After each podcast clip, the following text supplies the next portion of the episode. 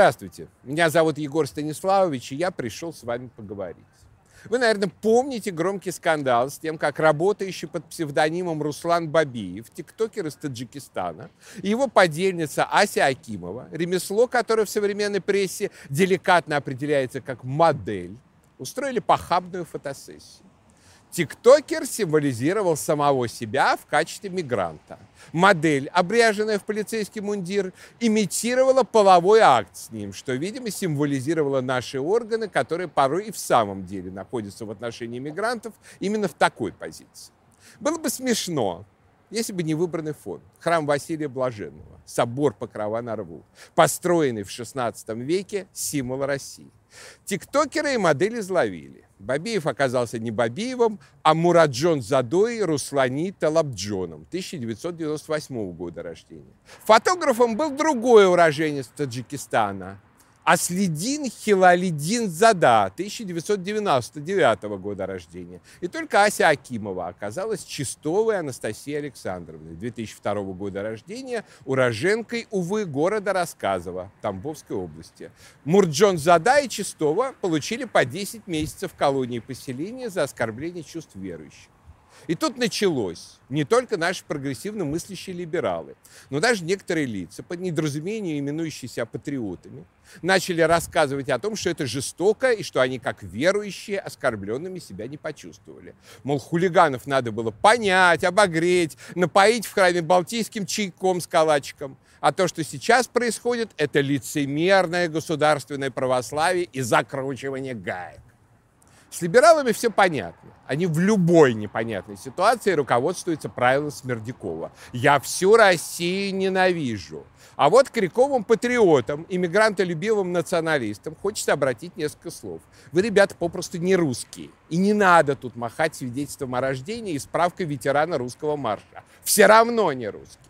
Этнос – это происхождение и воспитание. Тут ничего не попишешь. А вот нация – это соотнесение себя с историей этноса и определенным набором символов. И среди символов русской нации храм Василия Блаженного стоит на первом месте и международно признан в этом качестве. Если вы американец, у вас статуя свободы. Если англичанин, у вас Биг Бен. Если француз, у вас Эйфелева башня. Если русский, у вас собор Василия Блаженного. Нетрудно, кстати, заметить, что наш символ самый старый. То есть, когда кто-то пытается поместить образ этого храма в любой оскорбительный контекст, он оскорбляет всех русских. Он хочет выразить свое презрение ко всем нам. И если вы не чувствуете в этот момент гнева, поздравляю, вы от своей русскости успешно исцелились. Послание Мурджон Зады было вполне однозначно. Я верчу на своем обрезанном всю Россию, всех русских, в лице их внутренних органов. Месседж куда как более ясный. Он тут хозяин. Символика этой сцены усугубляется, если вспомнить, чему именно посвящен Покровский собор. Он посвящен взятию русским воинством Казани в 1552 году, то есть поворотному событию всемирной истории. Именно Казанский поход открыл России дорогу по всей Волге, за Урал, в Сибирь и в Среднюю Азию. Собственно, именно с этого момента небольшое еще по территории русское царство стало Великой Россией, а потом Российской империей, трехсотлетие провозглашения которой наши власти благополучно прошляпили. И вот Мурджон Зада говорит русским, как исторической силе. Кончилось ваше время. Мы пришли сюда, и вы, презренные кефиры, нам ничего не сделаете. Сделать оказалось все-таки можно. Десяточка месяцев это, увы, не двушечка лет, но все-таки близко уже к та а не к ай-яй-яй. Правда, инструмент воздействия пришлось применять и изобретать практически на ходу. То самое оскорбление чувств верующих. А что делать? 282 статья о разжигании межнациональной розни придумалась против русских, а не в защиту русских. А когда сажать русских по поводу и без повода вышла из моды, была декриминализирована. То есть использовать ее в защиту наших национальных чувств было технически невозможно. По счастью, у нас есть та самая статья об оскорблении чувств верующих, которая на практике оказалась прежде всего именно стыдливо прикрытой статьей за особенно наглую русофобию, особенно циничное издевательство над русскими святынями. Плохо в ней ровно одно, внесенный в нее глупый субъективный элемент. Мол, если кто-то оскорбился, то значит криминал. Если никто не оскорбился, значит дело в тюбетейке. На самом деле речь идет именно об оскорблении русских как народа, как исторической нации, важнейшей частью идентичности которой является и наша святыня, среди которых Покровский собор в первом ряду. Если чьи-то чувства как русского не оскорблены, если он считает собор просто туристической достопримечательностью наряду с мавзолеем, ему, возможно, следует пересмотреть данные о себе в переписи. Да и про себя как верующего ничего не рассказывать. Если вы не оскорбленный верующий, то расскажите сначала, не заглядывая в интернет, кому и чему посвящены пределы храма, над которыми установлены такие удивительные красочные купола. Ну а пока уйдите от наших серо-бурмалиновых экранов и рассказываю остальным. Высокий шатер – это сама церковь Покрова – Шатровое зодчество – это наиболее оригинальное достижение русской национальной архитектуры. Это то, в чем мы не подражаем православному зодчеству Византии, а проложили свой собственный путь. А Покров Богородицы, празднуемый 14 октября, это один из самых любимых русских праздников, выражающих веру в то, что Святая Русь находится под особым покровительством Божией Матери. Казань была взята на следующий день после праздника Покрова, и, разумеется, собор-памятник посвящен именно ему. Восточный столб с зелено-желтыми спиралями – это церковь Троицы, главного православного догмата – которому со времени преподобного Сергия Радонежского на Руси уделялось особое внимание, так как он символизировал единство и преодоление розни.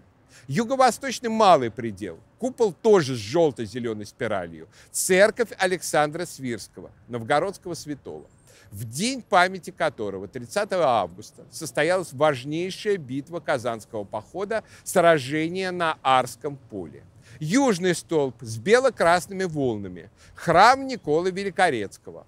Образ особо почитаемого на Руси святого Николы был обретен в Вятской земле в 1555 году и обнесен по воле Ивана Грозного по всем новоприсоединенным землям в знак их присоединения к православной державе. Юго-западный малый предел, купол с зелено-желтой рустовкой – церковь в честь преподобного Варлаама Хутынского, еще одного новгородского святого, в день памяти которого Иван Грозный победоносно вернулся из Казанского похода.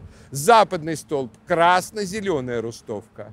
Церковь входа Господня в Иерусалим она привязана уже не к конкретной дате, а к символу. Вступление в Москву победоносного русского войска ассоциировалось с торжественным входом Иисуса Христа в святой город. Северо-западный малый предел, желто-зеленая рустовка, церковь святого Григория, просветителя Армении. В день его памяти начался штурм Казани. Северный столб, бело-синий купол, церковь святых Киприана и Иустины. Киприан был языческим колдуном, которого обратила в христианство святая Иустина. И вместе они приняли мученичество от язычников, гнавших церковь. В день их памяти Казань была взята. Северо-восточный малый предел, красный-зеленая плитка, церковь трех патриархов. Это еще одни святые, память которых приходилась на 30 августа, когда на Арском поле русские разбили царевича Япончу.